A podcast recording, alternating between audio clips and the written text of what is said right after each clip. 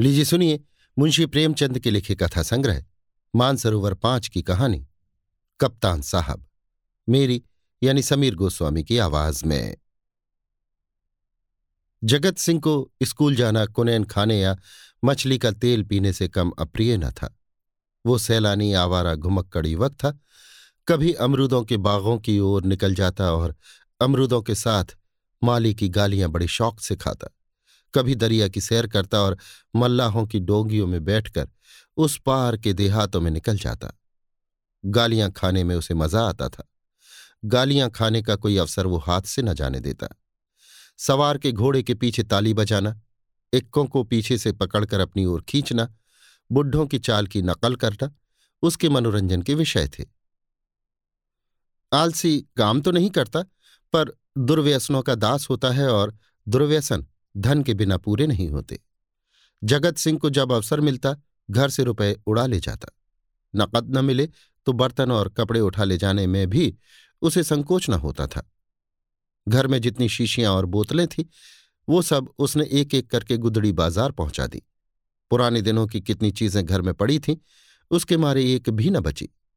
इस कला में ऐसा दक्ष और निपुण था कि उसकी चतुराई और पटुता पर आश्चर्य होता था। एक बार वो बाहर ही बाहर, केवल कारिनसों के सहारे, अपने दो मंजिला मकान की छत पर चढ़ गया और ऊपर ही से पीतल की एक बड़ी थाली लेकर उतर आया। घर वालों को आहट तक न मिली। उसके पिता ठाकुर भक्त सिंह अपने कस्बे के डाकखाने के मुंशी थे। अफसरों ने उन्हें शहर का डाकखाना बड़ी दौड़ धूप करने पर दिया था। किंतु भक्त सिंह जिन इरादों से यहाँ आए थे, उनमें से एक भी पूरा न हुआ। उल्टी हानि ये हुई कि देहातों में जो भाजी साग, उपले, ईंधन मुफ़्त मिल जाते थे, यहाँ बंद हो गए। यहाँ सबसे पुराना घराव था। किसी को न दबा सकते थे, न सता सकते थे। इस दुर्वस्था में जगत सिंह की हथ लपकियाँ बहुत अखर थीं। उन्होंने कितनी ही बार उसे बड़ी निर्दयता से पीटा। जगत सिंह भीमकाय होने पर भी चुपके से मार खा लिया करता था। अगर वो अपने पिता के हाथ पकड़ लेता तो वो हिल भी न सकते। पर जगत सिंह इतना सीना ज़ोर न था। हाँ, मारपीट, घुड़की, धमकी किसी का भी उस पर असर न होता था। जगत सिंह ज्यों ही घर में कदम रखता, चारों ओर से कांव कांव मच जाती। माँ दूर दूर करके दौड़ती, बहनें गालियाँ देने लगती। मानो घर में कोई साण घुसाया हो। बेचारा उल्टे पाँव भागता। कभी कभी दो दो तीन तीन दिन भूखा रह जाता। घर वाले उसकी सूरत से जलते थे। इन तिरस्कारों ने उसे निर्लज बना दिया था। कष्टों के ज्ञान से वो हतसा हो गया था। जहाँ नींद आ जाती, वहाँ पड़ रहता। जो कुछ मिल जाता, वही खा लेता। ज्यो ज्यो घर वालों को उसकी चौर कला के गुप्त साधनों का ज्ञान होता जाता था, वे उससे चौकन्ने होते जाते थे। यहाँ तक कि एक बार पूरे महीने भर तक उसकी दाल न गली। चरस वाले के कई रुपए ऊपर चढ़ गए। गांजे वाले ने धुआंधार तकाजे करने शुरू किए। हलवाई कड़वी बातें सुनाने लगा। बेचारे जगत को निकलना मुश्किल हो गया। रात दिन ताक झाँक में रहता, पर घात न मिलती थी। आखिर एक दिन बिल्ली के भागों छीका टूटा। भक्त सिंह दोपहर को डाक खाने से लौटे तो एक बीमा रजिस्ट्री जेब में डाल ली। कौन जाने कोई हरकार आया डाकिया शरारत कर जाए। किंतु घर आए तो लिफाफे को अचकन की जेब से निकालने की सुधि न रही। जगत सिंह तो ताक लगाए हुए था ही। पैसों के लोभ से जेब टटोली तो लिफाफा मिल गया। उस पर कई आने के टिकट लगे थे। वो कई बार टिकट चुराकर आधे दामों पर बेच चुका था। चट, लिफाफा उड़ा लिया। यदि उसे मालूम होता कि उसमें नोट हैं तो कदाचित वो न छूता। लेकिन जब उसने लिफाफा फाड़ डाला और उसमें से नोट निकल पड़े तो वो बड़े संकट में पड़ गया। वो फटा हुआ लिफाफा गला फाड़ फाड़ कर उसके दुष्कृत्य को धिक्कारने लगा। उसकी दशा उस शिकारी की सी हो गई, जो चिड़ियों का शिकार करने जाए और अनजान में किसी आदमी पर निशाना मार दे। उसके मन में पश्चाताप था, लज्जा थी, दुख था। पर उस भूल का दंड सहने की शक्ति न थी। उसने नोट लिफाफे में रख दिए और बाहर चला गया। गर्मी के दिन थे, दोपहर को सारा घर सो रहा था, पर जगत की आँखों में नींद न थी। आज उसकी बुरी तरह कुंदी होगी इसमें संदेह न था। उसका घर पर रहना ठीक नहीं। दस पाँच दिन के लिए उसे कहीं खिसक जाना चाहिए। तब तक लोगों का क्रोध शांत हो जाएगा। लेकिन कहीं दूर गए बिना काम न चलेगा। बस्ती में वो कई दिन तक अज्ञातवास नहीं कर सकता। कोई न कोई ज़रूर ही उसका पता दे देगा और वो पकड़ लिया जाएगा। दूर जाने के लिए कुछ ना कुछ खर्च तो पास होना चाहिए। क्यों ना वो लिफाफे में से एक नोट निकाल ले। ये तो मालूम ही हो जाएगा कि उसी ने लिफाफा फाड़ा है। फिर एक नोट निकाल लेने में क्या हानि है? दादा के पास रुपए तो है ही, झक मार कर दे देंगे। ये सोचकर उसने दस रुपए का एक नोट उड़ा लिया। मगर उसी वक्त उसके मन में एक नई कल्पना का प्रादुर्भाव हुआ। अगर ये सब रुपए लेकर किसी दूसरे शहर में कोई दुकान खोल ले तो बड़ा मज़ा हो। फिर एक एक पैसे के लिए उसे क्यों किसी की चोरी करनी पड़े? कुछ दिनों में वो बहुत सा रुपया जमा करके घर आएगा तो लोग कितने चकित हो जाएँगे। उसने लिफाफे को फिर निकाला। उसमें कुल दो सौ रुपये के नोट थे। दो सौ में दूध की दुकान खूब चल सकती है। आखिर मुरारी की दुकान में दो चार कढ़ाव और दो चार पीतल के थालों के सिवा और क्या है? लेकिन कितने ठाठ से रहता है। रुपयों की चरस उड़ा देता है। एक एक दांव पर दस दस रुपये रख देता है। नफा ना होता तो ये ठाठ कहाँ से निभाता? इस आनंद कल्पना में वो इतना मग्न हुआ कि उसका मन उसके काबू से बाहर हो गया। जैसे प्रवाह में किसी के पाँव उखड़ जाए और वो लहरों में बह जाए। उसी दिन शाम को वो बंबई चल दिया। दूसरे ही दिन मुंशी भक्त सिंह पर गबन का मुकदमा दायर हो गया। बंबई के किले के मैदान में बैंड बज रहा था और राजपूत रेजिमेंट के सजीले सुंदर जवान कवायद कर रहे थे।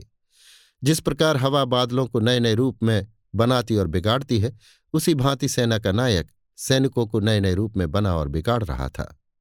जब कवायद खत्म हो गई तो एक छरहरे डील का युवक नायक के सामने आकर खड़ा हो गया। नायक ने पूछा, क्या नाम है? सैनिक ने फौजी सलाम करके कहा, जगत सिंह। क्या चाहते हो? फौज में भर्ती कर लीजिए। मरने से तो नहीं डरते। बिल्कुल नहीं, राजपूत हूँ। बहुत कड़ी मेहनत करनी पड़ेगी। इसका भी डर नहीं। अदन जाना पड़ेगा। खुशी से जाऊँगा। कप्तान ने देखा बला का हाजिर जवाब। मन चला, हिम्मत का धनी जवान है, तुरंत फौज में भर्ती कर लिया।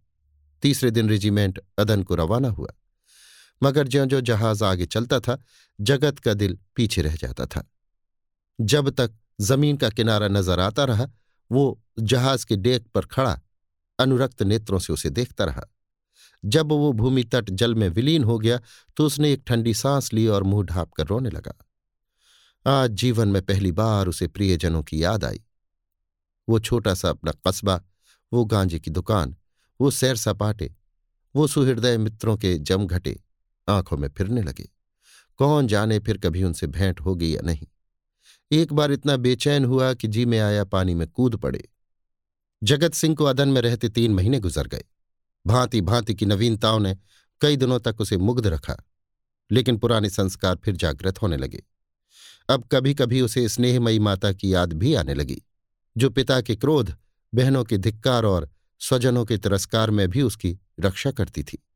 उसे वो दिन याद आया जब एक बार वो बीमार पड़ा था। उसके बचने की कोई आशा न थी। पर ना तो पिता को उसकी कुछ चिंता थी, न बहनों को। केवल माता थी जो रात की रात उसके सिराहने बैठी अपनी मधुर, स्नेहमयी बातों से उसकी पीड़ा शांत करती रही थी। उन दिनों कितनी बार उसने उस देवी को नीरव रात्रि में रोते देखा था। वो स्वयं रोगों से जीर्ण हो रही थी, लेकिन उसकी सेवा शुश्रूषा में वो अपनी व्यथा को ऐसी भूल गई थी, मानो उसे कोई कष्ट ही नहीं। क्या उसे माता के दर्शन फिर होंगे? वो इसी शोभ और नैराश्य में समुद्र तट पर चला जाता और घंटों अनंत जल प्रवाह को देखा करता। कई दिनों से उसे घर पर एक पत्र भेजने की इच्छा हो रही थी, किंतु लज्जा और ग्लानी के कारण वो टालता जाता था। आखिर एक दिन उससे न रहा गया। उसने पत्र लिखा और अपने अपराधों के लिए क्षमा मांगी। पत्र आदि से अंत तक भक्ति से भरा हुआ था। अंत में उसने इन शब्दों में अपनी माता को आश्वासन दिया था। माता जी मैंने बड़े बड़े उत्पात किए हैं। आप लोग मुझसे तंग आ गई थी। मैं उन सारी भूलों के लिए सच्चे हृदय से लज्जित हूँ और आपको विश्वास दिलाता हूँ कि जीता रहा तो कुछ ना कुछ कर दिखाऊँगा। तब कदाचित आपको मुझे अपना पुत्र कहने में संकोच न होगा। मुझे आशीर्वाद दीजिए कि अपनी प्रतिज्ञा का पालन कर सकूँ। ये पत्र लिखकर उसने डाक में छोड़ा और उसी दिन से उत्तर की प्रतीक्षा करने लगा। किंतु एक महीना गुजर गया और कोई जवाब न आया। अब उसका जी घबराने लगा। जवाब क्यों नहीं आता? कहीं माताजी बीमार तो नहीं है? शायद दादा ने क्रोधवश जवाब न लिखा होगा। कोई और विपत्ति तो नहीं आ पड़ी। कैंप में एक वृक्ष के नीचे कुछ सिपाहियों ने शालिग्राम की एक मूर्ति रख छोड़ी थी। कुछ श्रद्धालु सैनिक रोज उस प्रतिमा पर जल चढ़ाया करते थे। जगत सिंह उनकी हँसी उड़ाया करता। पर आज वो विक्षिप्तों की भांति उस प्रतिमा के सम्मुख जाकर बड़ी देर तक मस्तक झुकाए बैठा रहा। वो इसी ध्यान अवस्था में बैठा था कि किसी ने उसका नाम लेकर पुकारा। ये दफ्तर का चपरासी था और उसके नाम की चिट्ठी लेकर आया था। जगत सिंह ने पत्र हाथ में लिया तो उसकी सारी देह काँप उठी। ईश्वर की स्तुति करके उसने लिफाफा खोला और पत्र पढ़ा।